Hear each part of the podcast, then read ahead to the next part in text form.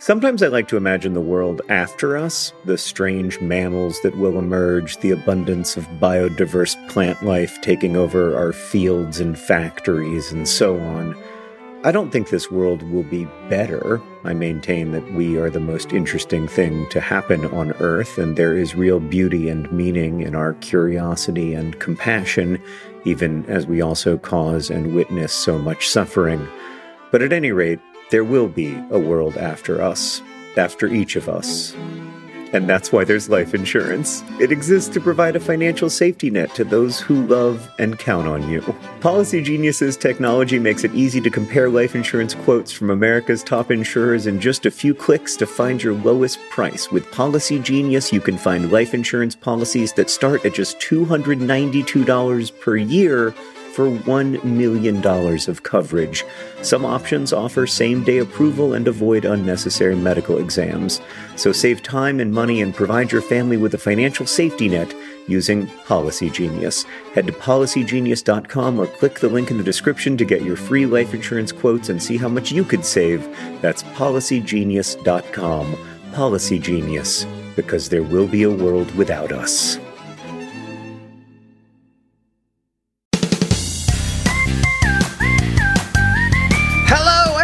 Welcome to Dear Hank and John. Or as I prefer to think of it, dear John and Hank. It's a podcast where two brothers answer your questions, give you dubious advice, and bring you all the week's news from both Mars and AFC Wimbledon.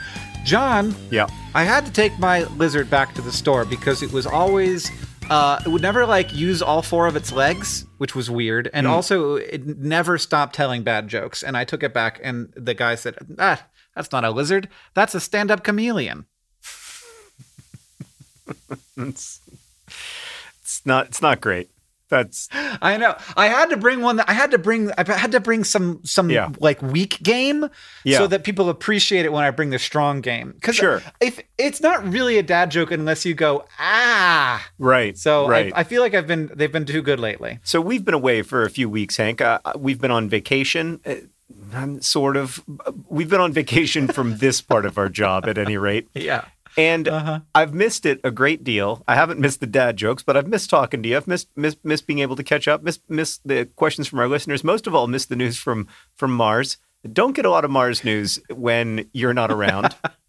Yeah. but I also I- I miss the chance to discuss hot take issues, and I it made me think: Is there a place either here or maybe in this week in stuff, our Patreon only podcast at patreon.com/slash mm-hmm. Dear Hank and John? Is there a place for us to discuss hot topics, s- sizzling hot topics from the social internet that are at least three weeks old that everyone has forgotten about?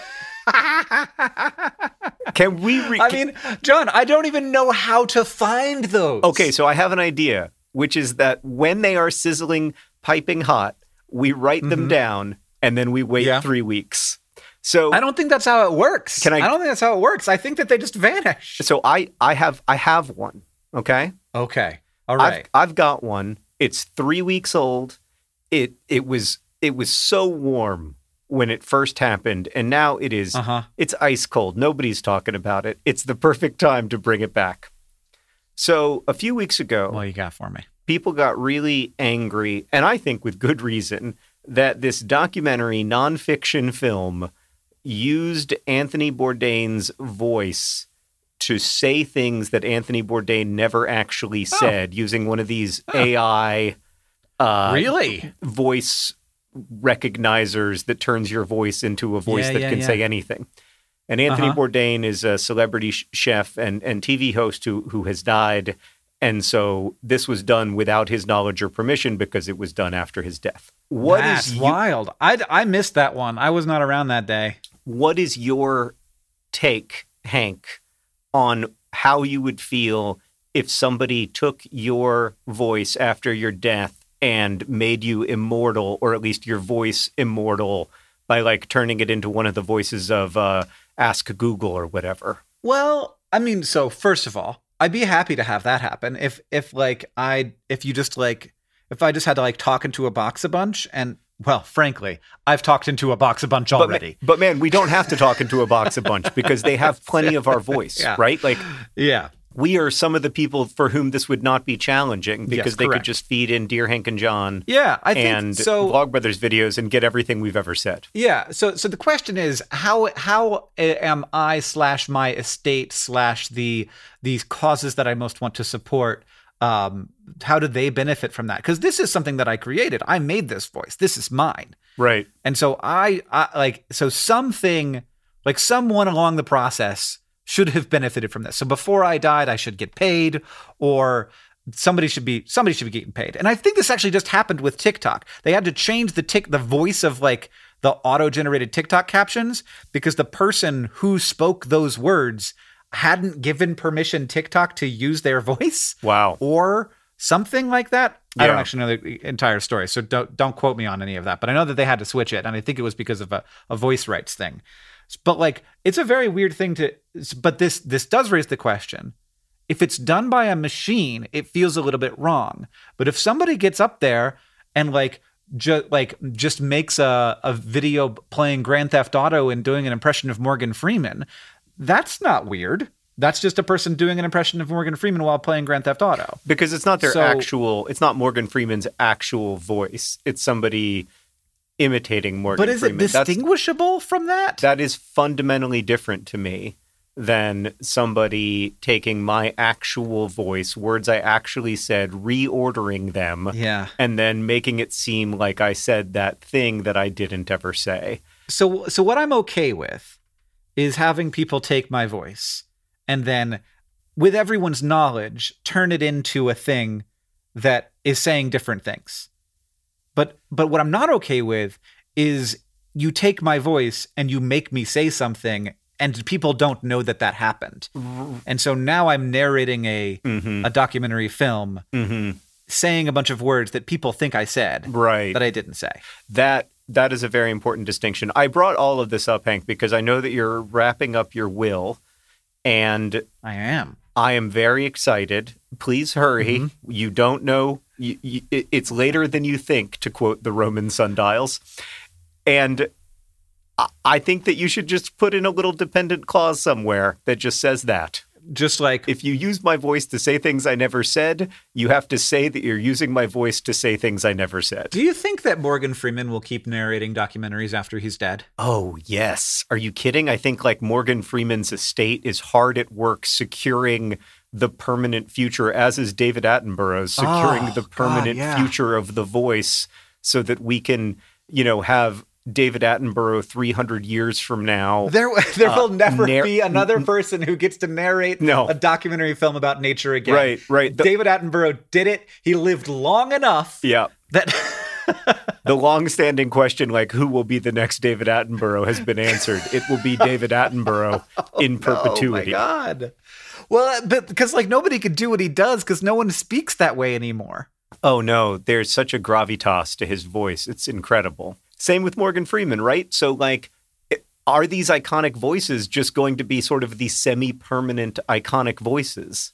It's weird to think Right. about, but it's possible. Oh my god.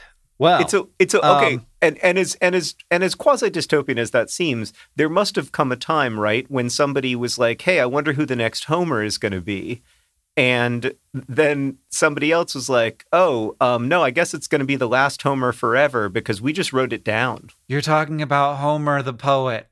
The, Oh, you thought I was talking about Homer Simpson? and me and everyone else who was listening. I do wonder. I mean, Yeah, well, uh, like because maybe maybe Homer Simpson is also covered for the next 500 years. That that's always been the thing, and with you know, you, you Kermit has been several different people, but like maybe someday Kermit won't have to be people anymore. I don't know, man. Maybe, maybe not. Maybe, probably. God, because like it, you you can have a human involved. It's not like you have to just say like write the words down and have them say it. Like you can have a human deciding the intonation of the sentence. Yeah. It's just not going to be the person speaking. It's going to be the person sitting in front of the computer looking at the waveforms. Yeah. Ugh.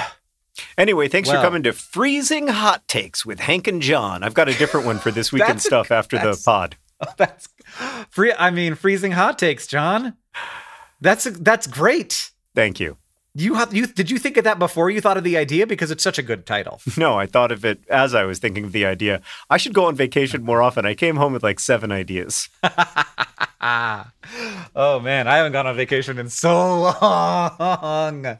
Oh my god, what's that even like? It's great. I, you get so many ideas. Oh geez, yeah, I've been to weddings or to visit family, and that is all I've been to for I don't know. It feels like years. Oh Jesus. Let's uh let's Uh, let's let's pull ourselves out of that spiral and answer some questions from our listeners. Okay, this first one comes from from Rebecca, who asks, "Dear Hank and John, how deep is sand? And while we're at it, what is below sand? Not Becca again, Rebecca.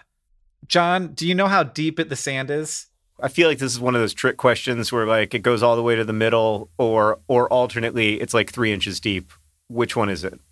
Well, well, I mean, it doesn't go all the way to the middle, uh, but it can be like three inches deep, and it can be a, va- a variety of depths. And what is under the sand? Uh, sometimes it's just sand that got so hard that it's rock now, but other times it's rock.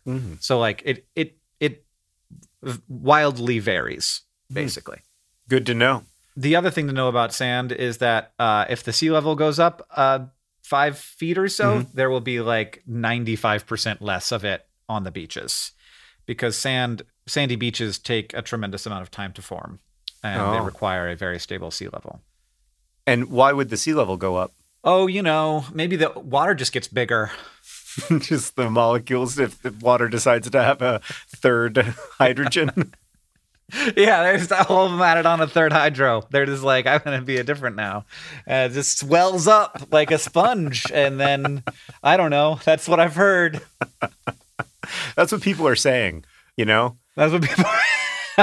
I've heard that on Facebook and a bunch of other places that water might get a Yeah, third hydrogen molecule that would lead to the oceans getting bigger. rising.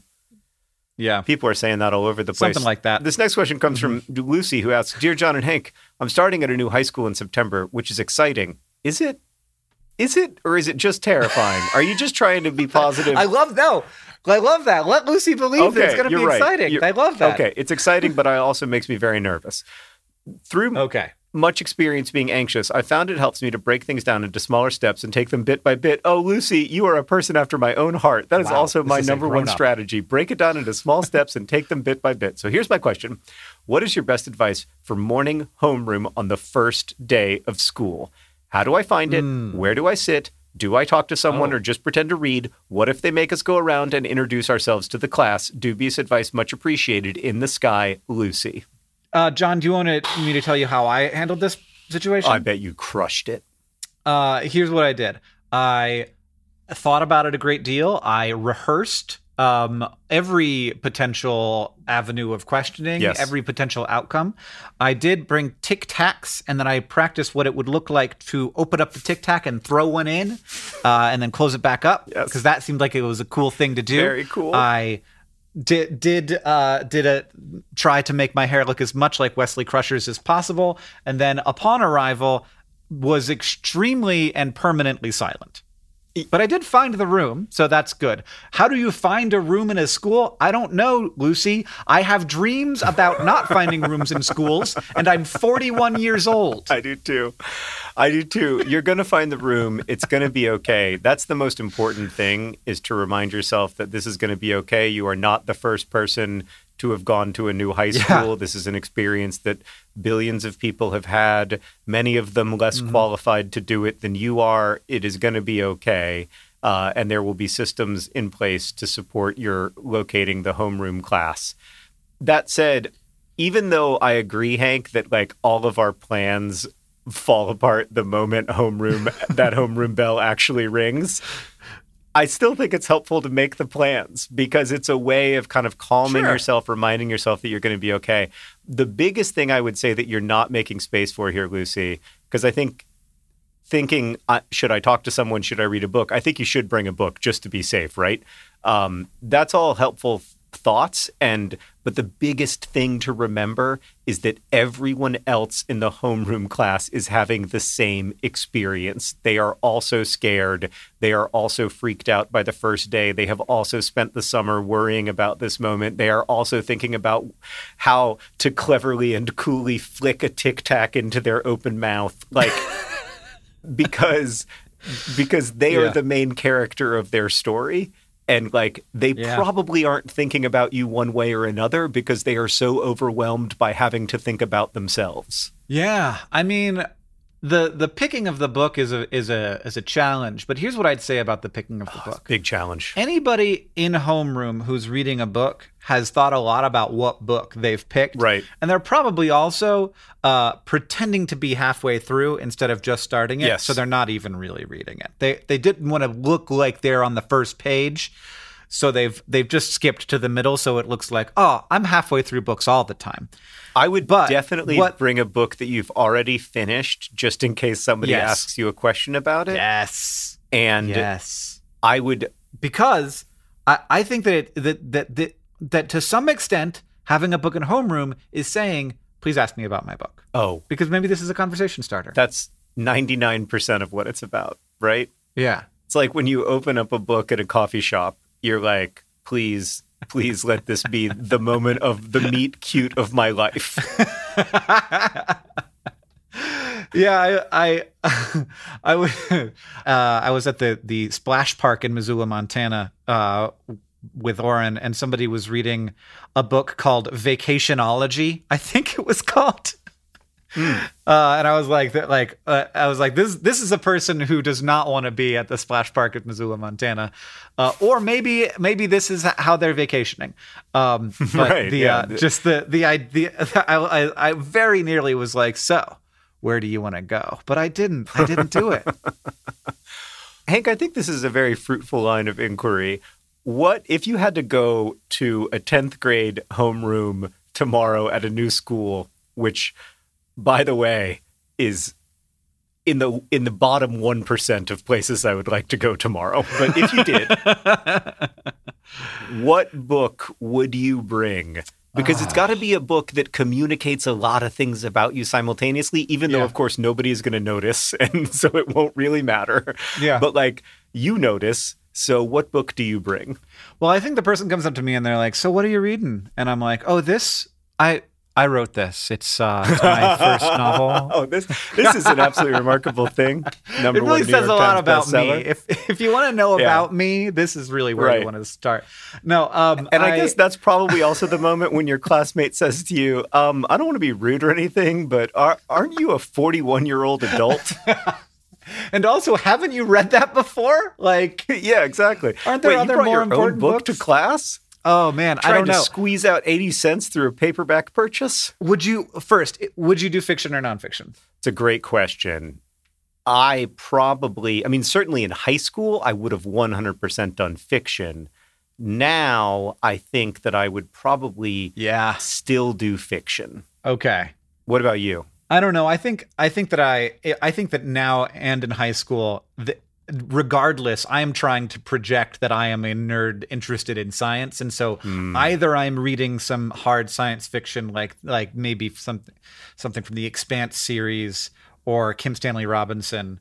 I mean, I would read Kim's. I would have Kim Stanley Robinson if I thought that that was going to like attract anyone, but I feel like it's just it, it may, may be a little bit too obscure, uh, or some you know cool sci- like uh, the cheating cell by uh, Athena A- Aktipis, I think, or, which is like a you know nonfiction book about how cancer works or- or something, where it's just like look at how smart I am kind of book. Right, right. I might actually bring a nonfiction book, but it would be this book, An Island to Oneself by Tom Neale, a guy who lived alone on an island for like 30 years. Just as a way of trying to communicate to my classmates, like, I don't need you guys. I'm good. I've got this book. I'm just on a desert island surrounded by 3,400 of my peers who terrify me. They say no man is an island, but I, that, but I have But found I that, am. but not I this am. man. That's right. Oh, oh um, I see that you're looking over at me and my book. Excuse me while I execute this extremely complex and sexy tic tac maneuver. I think I remember thinking about the Tic Tac, minute, and then like I did it one time at school, and I was like, that was a wrong call. That was super embarrassing. That was so embarrassing. Yeah. You, you, yeah, we all have those ideas, and then when we actually do them in, in Yeah. social settings, I'm always like, "Oh no, oh god, oh it was so transparent." Well, John, I have to say that even now, I still have no go-to move to look cool. Um, except I guess a blazer. I don't know. Mm, I've got over a t-shirt. Is that going to do it? No, Ah. no. But I've seen you try. All right, this next question comes from Caroline, who asks Dear Hank and John, I have misplaced the wedding invite I received for my friend's wedding, which is tomorrow.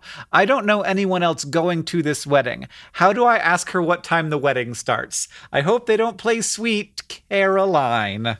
Oh boy, I bet you don't. This is a tough one. I think I have a solution. Here's the thing, Caroline. I'm going to be honest with you and say that you cannot text your friend um, to ask what time the wedding starts. Yeah. You, just, you just can't. can't, yeah. Your friend is Too- yes, in too much going on. an intense, intense moment, and you don't want to add to that. So I think I have a solution, Hank, and work work with me on this one. I think you show up at the venue at 10 a.m. because nobody gets married before 10 a.m. Right? And if kind of like if your friend did get married before 10 a.m., that's sort of on them, you know, like like they sort of didn't Yeah. deserve for you to be at the God, ceremony. I- is the, is it is there not a website somewhere? Oh my god, this is and then you just wait it out, you know. You just you bring a bunch of Tic Tacs. just have a picnic. Just no, I I, I feel like that's kind of a nice thing Uh-huh. you can do for yourself. Like bring a book, sit outside or sit in your car, and just like have a day of you time. And then when you start to see other people show up, be like, oh, I, I guess, guess it was at one o'clock. Uh, what here's one thing that I do need to say to the world because I didn't appreciate it, um, and I did not know this, and it got me in trouble. Weddings start when they say they start. yeah. I don't know why I had the impression that it would be like a movie where like yeah, okay, it says it starts at this time.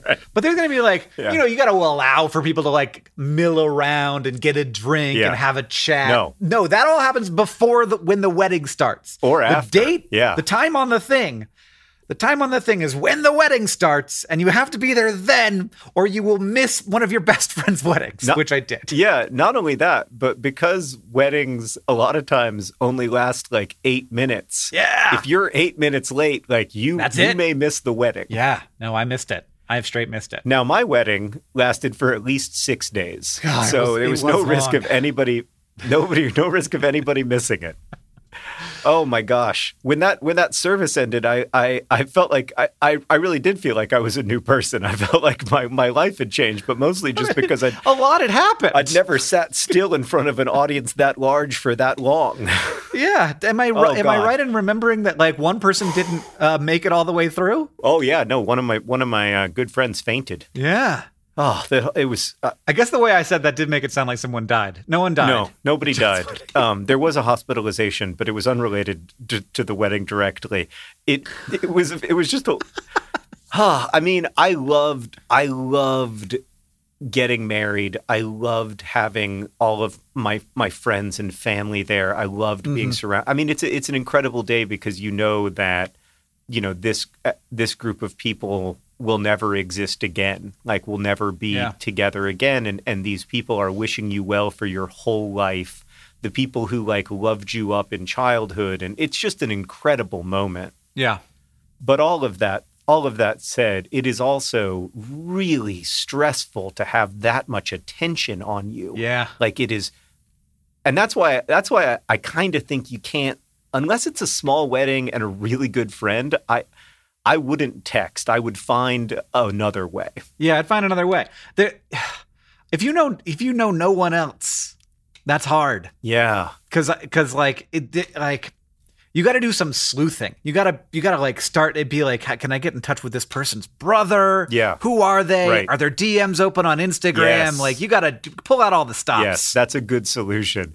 Just be like, hey, uh, brother of the bride, it's me, person you don't know. Shouldn't have left your DMs open anyway. Um, what time's the wedding start? Funny story. Have you ever been to? I, I've been thinking. So I've been thinking about this a little bit, Hank, because I know that the pandemic has deeply changed me. Because I've gone from being a person who, frankly, resented going to weddings ninety nine percent of the time, to a person who is desperate to be invited to anyone's Yeah. wedding and and Yeah. will attend if there is an open bar and it is within like 45 minutes of my house. If anybody listening to this is getting married, wants me to come to their wedding, I'm Watch it. available. Watch it. I'm happy John. to be a guest. I, I will. I'll even buy you a gravy boat. But and that that is and that is a huge change in my worldview that has occurred over the last 18 months. Where like I am so ravenous for human connection that I will go alone to a wedding Well, where I know no one. Also, you and I just w- the the first wedding we went to after w- when we could again was a very Oh. good wedding. Oh God, it was incredible. It, It was, was so It was good. maybe It- the. I don't want to throw your wedding under the bus. It was a great time, and I certainly don't want to throw my wedding no, under I the bus completely because it was wonderful. But Hannah and Ella's wedding was way better. it was incredible. I mean, yeah. No, I mean, I, I got back and I was like, I was like totally recommitted to the entire idea of people. like, yes, yes, oh god. and that's and that's part of the magic of what weddings do, right? Like they make you feel hopeful, and they remind you of the strange power of ritual and love in this world and like yeah they're great they're awesome and i and I'm, I'm and I'm ready to go to yours. I'm ready, not yours, Hank. You you don't ever get to have one again, but I'm ready to go to anyone else's. I do want to. I have been thinking, like, how do I get how do I get married to Katherine again so that we can get all of those people together? I'm certainly not all of those people together, but many of those people together again. Um, I just want to have parties, John. I want to have parties. Yeah. like I want to do what Hannah and Ella did, but like for my friend, for my friends, You can, Um, you can. That's that's yeah, allowed. I, I yeah, Nobody's yeah. stopping so you. I'm just and trying to figure that out. and if you want to renew your vows, if there is an open bar, I will be there. I think there will be. Even if it's like the kind of like Yeah. second class open bar you had at your first wedding, where it was just like a bunch of beer in a cooler, I'll still come. No, it was we had two kegs. Thank you very much. and I was stressed out all night that we weren't going to finish them, despite the fact that that's like a totally normal outcome. Uh, yeah, I was gonna say like what what would be the what would be the bad thing about not finishing them, like having a less drunk wedding party? That I that I purchased I purchased Oh. beer that did not Oh. get consumed. I've got a feeling that that, that beer gets used one way or another somehow. oh gosh, I don't think so. I don't know. Maybe I don't know how it works. I also don't, I don't know, how, it works. Okay, Hank, now that I've thrown out a wide net in search of wedding invitations, let's move on to this next question from Tunde, who writes Dear John and Hank, I think I've just had my own sneezing is not normal incident. Oh, Tunde, we all have one, one or two in our lives. I work at a medieval living history museum. Well, you really buried the lead there.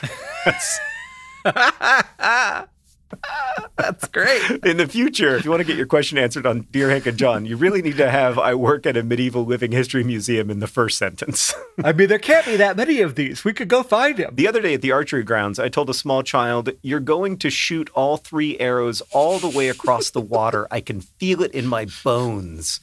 And then this child looked at me and said, with full sincerity, You have bones? it hasn't left my mind since. Did I meet an alien child? Is it normal to have bones? Do you have bones? Rather perplexed greetings, Tunde. Oh my god.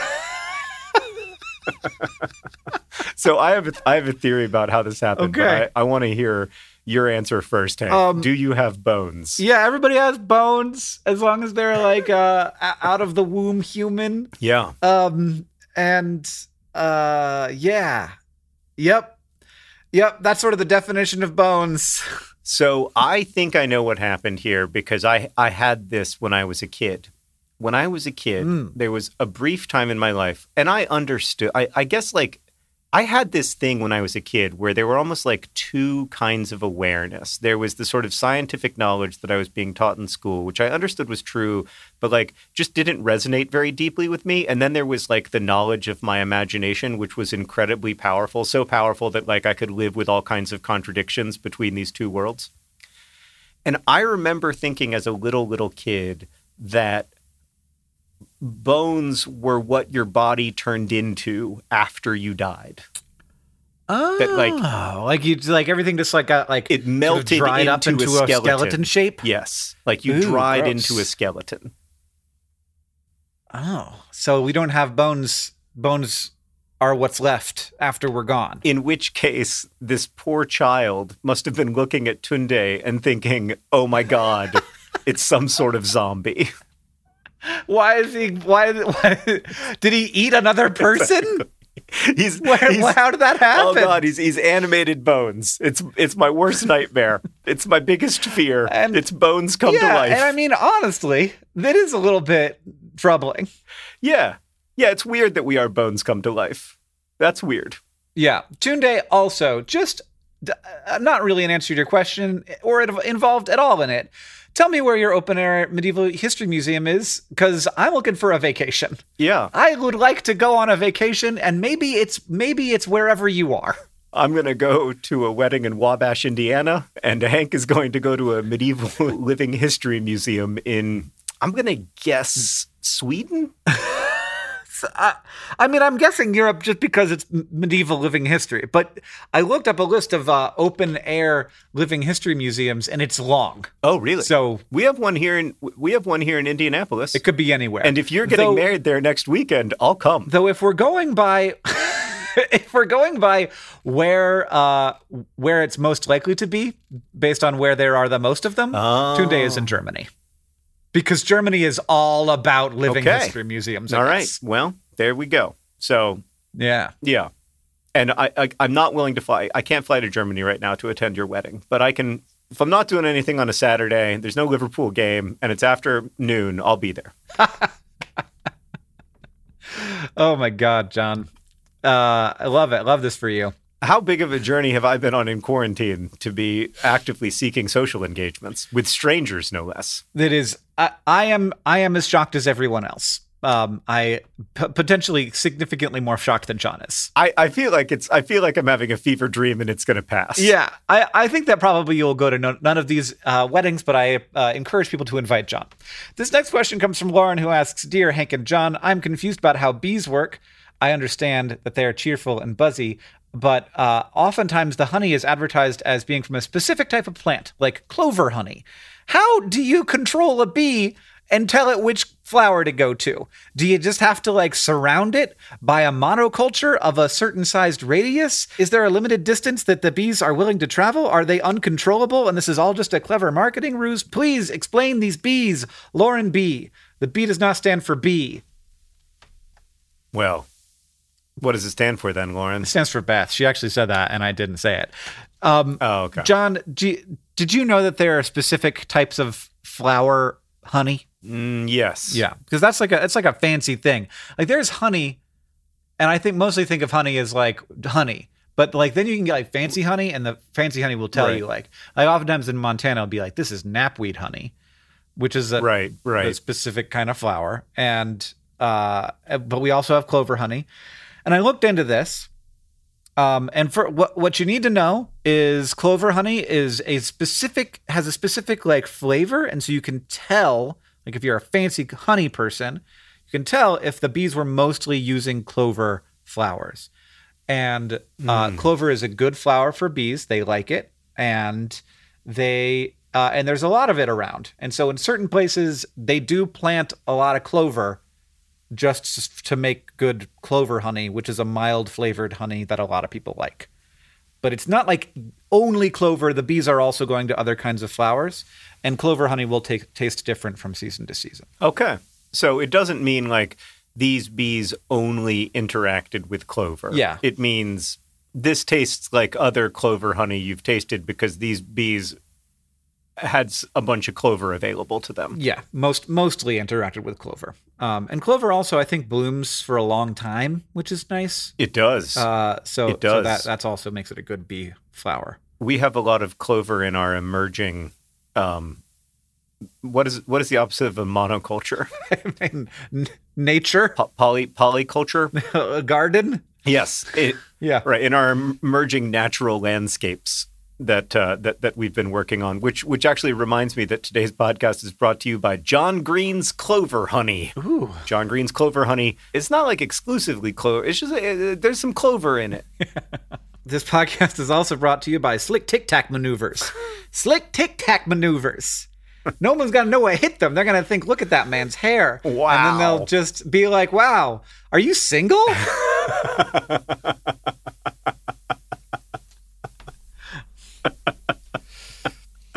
the thought is just that nobody nobody knew Hank when he was 15. The thought of somebody going up to Hank in homeroom class, and I, I say this with tremendous affection and saying, "Are you single?" It's the fun, single funniest thing I've ever heard.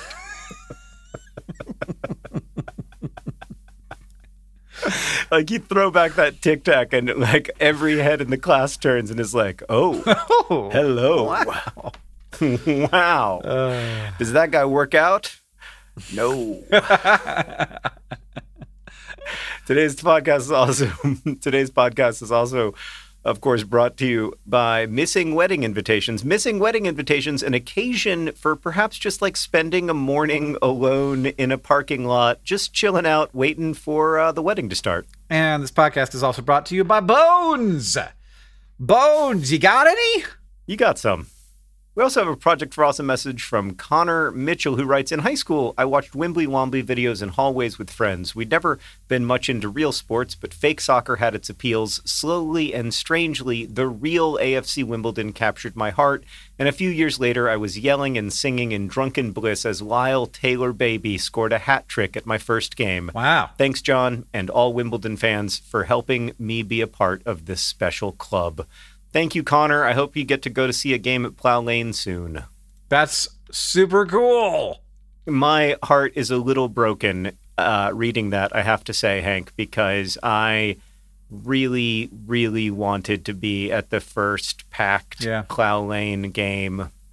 And uh, it's not going to happen. Uh, it's in two weeks. And uh, I just decided um, it's not. Not not not not going to work for me um Yeah. and for our family but uh, hopefully hopefully someday soon connor we will meet at a wimbledon game This episode of Dear Hank John is brought to you by Thrive Market. Thrive Market is there to help you maintain the kinds of habits that you want to have. For me, I need to have the right kind of food in the house or I will eat whatever. Oreo recently sent me some free fancy Oreos. They were weird. I ate all of them. I ate all of them in a week, and it was a problem. I can't do that. I need to have healthy, good stuff in the house, and Thrive Market can help you have healthy habits. It's a great go to for all your grocery and household essentials, and the convenience of getting everything online and then, like, just quickly shipped to the doorstep. It's a huge time saver. Thrive Market carries brands with great ingredients and sourcing methods. They got Amy's, Banza, Burt's Bees, Chobani, Honest Kids, Kind, Mike's Hot Honey, Oatly, Olipop, Poppy, Salt. I've never heard of salt, but it's got two A's in it, so it has to be good. And as a Thrive Market member, you can save money on every single grocery order. On average, you can save over 30% every time. And they also have a deals page that changes every day. When you join Thrive Market, you are also helping a family in need with their one for one membership matching program. You join, they give. Join in on the savings with Thrive Market today and get 30% off your first order plus a $60 free gift. I enjoyed my $60 free gift. I was surprised by it, and it was kind of thing I wouldn't have bought. And then now I'm like on the ghee train. They gave me free ghee. And I was like, I don't know what ghee is, but then I was like, oh, this is great. It's like butter, but it's different and more spreadable. Go to thrivemarket.com slash dearhank for 30% off your first order, plus that free $60 gift. That's thrive, T-H-R-I-V-E market.com slash dearhank, thrivemarket.com slash dearhank. So listen, your toilet is massively gross, like it's grosser than you think. In fact, bacteria and viruses can hang around in the toilet bowl even after multiple flushes. And I recently found the easiest way to clean my toilet Blue Land's sustainable toilet cleaner tablets. Just drop, watch it fizz, brush, and flush. It is truly that simple. No more scrubbing for hours. Plus, the tablets are plastic free.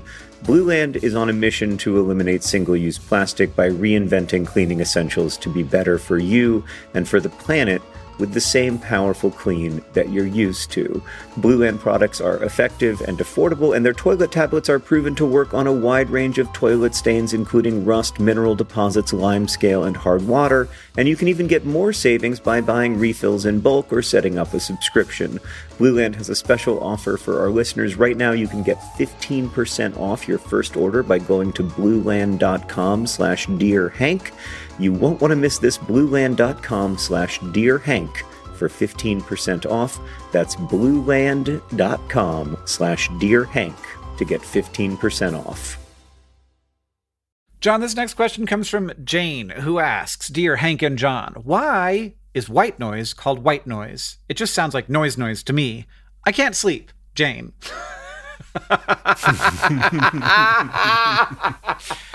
Yeah, it is. It is a weird term, isn't it? Well, it actually there's a, there's a specific reason why it is called white noise. And and what is that reason? So white light is light that is uh, representative of all of the spectrums of visible light, pretty much evenly. Oh, Uh, so just like flat Oh. spectrum of all visible light, and white noise is a flat spectrum of all hearable noise. okay. of all the different frequencies of noise. And they and there are other uh, noises that are represented as color. Like there's brown noise, and brown noise has like cer- certain frequencies sort of like lower down and other frequencies ramped up, so that it's sort of a like has less hiss in it and is a like has more lower end uh, frequencies. Um, and apparently that's sort of analogous to brown. But there's also so th- so like this this idea extends to other senses as well. There is a a uh, company that ha- has made olfactory white. So it is the smell that just like if you add a bunch of smells together, you get this smell, which is very strange because no one can explain what olfactory white smells like. All of the researchers who who like try to tell you what it smells like always come up with different descriptions that have nothing to do with each other. Oh, that's oh, that is very interesting to me because I am completely fascinated by how we apply language to smell. Like it is so much easier for us to um, apply language to sights and sounds, and even fe- like physical sensation than it is to Right, yeah. to smell. Uh-huh. And I'm fascinated, as you know, Hank. I, I'm fascinated by the places where like language and experience just don't match up well. So it's interesting that olfactory white is a scent that the people who designed it can't describe. Right. We need some we need some more effective people on the on the task. Yeah, They should have sent a poet. indeed. On the subject of white noise, though, I wonder if you've ever had an experience that I've had a bunch of times and I don't know quite what to make of. So sometimes the power goes out. And when the power goes out, you realize all at once that there was all this noise that you are now not hearing this humming, this uh, kind of very high pitched, high frequency sound. And then there is like a new level of silence when the power goes out. Yeah. Are you familiar with this feeling? Yeah. Yes. And for me, even though like I'm stressed out because the power just went out and it's a bad, obviously it's a bad thing and something has to be dealt with, I feel in that moment immediately relaxed. Huh. Like I like something inside of me, like like a breath I didn't know I was holding, to use the cliche, is released in that moment. And I've always wondered if that's just me or if it's like a common human thing that there's a certain level of like anxiety, background anxiety that just comes with this like literal background hum. Um, I would not want to think too much about that because uh, there's nothing to do about it. Well, walking outside, but yes, other than that, there isn't much to do about it. I can certainly hear the background hum of the truck that is parked in my alley right now. Oh, and I'm back in my podcasting studio at last, so I can hear the background hum of the heavy trucks moving along the interstate, which is, I'm sure it's annoying for Tuna, but it's a huge relief for me to not have my children running around upstairs and screaming at me while I'm trying to pod. All right, Hank, before we get to the all important news from Mars and AFC Wimbledon, let's answer this question from Kelly, who writes Dear John and Hank, someone on Twitter was at a dinosaur dig and mentioned that they uncovered a rib bone that had not seen the sun in 150 million years. Hmm. I guess it's the bone it's the bone special, Hank. we are it's all skeletons all the time right now. That got me to thinking maybe that dinosaur became a skeleton before it was a fossil, so the bone did see the sun. But what about my bones? Like, my ribs are currently inside of me. Does the sunlight penetrate my skin and tissue enough to reach my bones? In the middle of it's the middle of the night, but I cannot stop thinking about this, so I got up to write you about it. Have my ribs ever seen the sun? Kelly. Well, Kelly, let me suggest some white noise. Uh, it was not working for Jane, but it might work for you. uh, so I thought a lot about this. Now, one thing I know is that if I hold my iPhone flash up to my finger, my finger turns like glows pink. And I can't imagine some of those photons aren't getting to the little bone in there. So I think that probably uh, like ribs aren't very like they, they can be pretty surface level. Um, so I think probably there photons some photons get to your ribs, but also photons definitely get to your ribs if you ever get an X-ray because that's the whole point. Right. Uh, those little X-ray X-ray light photons, uh, not visible light. Uh, will so like it, this is a semantic thing. Do you just mean visible light, or do you mean uh, any anything in the electromagnetic spectrum? Um, you, then you definitely are getting getting hit by some photons there. But sunlight. and then- has sunlight ever reached the bones? Right. Well, this is that is a good point. Um, and I I would guess yes, but I don't know for sure. But here's what I do know. The reason why we keep our blood manufacturing factory inside of our bones is because we want to protect that system which churns out a huge amount of cells for your entire life. So it's it it by far produces the most cells of any any part of your body. And uh and so we really want to protect that from any radiation at all possible. Right. And this is not a big deal for us because uh, we have big meaty legs and that's pr- protecting it. But for our ancestors that had very small bodies and light could go right through it, they actually th- this is why the blood production moved into the bones to protect it so that it wouldn't get hit by ultraviolet light uh, that might uh, ionize some DNA somewhere and create a mutation. So, uh, so specifically, the inside of your bones are not only do not see light, but are designed to not see sunlight. Wow. So there's that. It's kind of beautiful to think that there's a very dark place inside all of my bones Yeah. where my life is being made. Yeah. Yeah. It's like, oh wow, the we needed the dark. Yeah. Well, that turned out to be quite lovely, Hank. Do you have uh, news from AFC Wimbledon for me? Oh, I've got a ton. I mean, Hank, it's been like five, five weeks. Do I have news from AFC Wimbledon? I have hardly anything else. oh, I mean, e- everything, everything has happened. But the main thing that's happened is that AFC Wimbledon have played um, all of their preseason games now, and preseason doesn't matter. It does not matter. These are games that we play as friendlies to try to, you know, check different lineups and figure out different combinations of players and different formations and whatnot. Um, that said, it has not gone well. Um, we uh, we lost to Brentford, who are in the Premier League, so that's kind of expected. Then we lost to Kingstonian, who are in the seventh tier. Then we lost to Metropolitan Police, uh, who are also in the seventh tier. Then we tied Hampton and Richmond Borough. Then we lost to Dartford. not not a great situation. Then we lost to Woking. There's a team called Woking, and we lost to them. And we also lost to Scunthorpe. It was really, it was really a, a tour of the funniest place names in England. That's And how can we lose to each of them? uh, so. Uh, is there a, a reason why you guys are losing so much? Yeah. Well, I mean, I guess there's two schools of thought about that. One is that, uh, you know, it doesn't matter. These games are for learning, they're not for winning. Um, and the other school of thought is that um, the thing that these seven games have in common is that we uh, almost never scored. And it's hard to win football games if you don't score any goals. And so that seems to be an issue. And the answer to who is going to replace noted goal machine Joe Pigott seems to be No, no one. n- no one. Yeah, no one is a bad answer to that question. Yeah. Now, we have had some exciting signings since we last talked, Hank including Henry Lawrence. I always love a person with two first names. That's always, I think that's always a good sign. Um, and also Luke McCormick, both very young, very promising midfield players.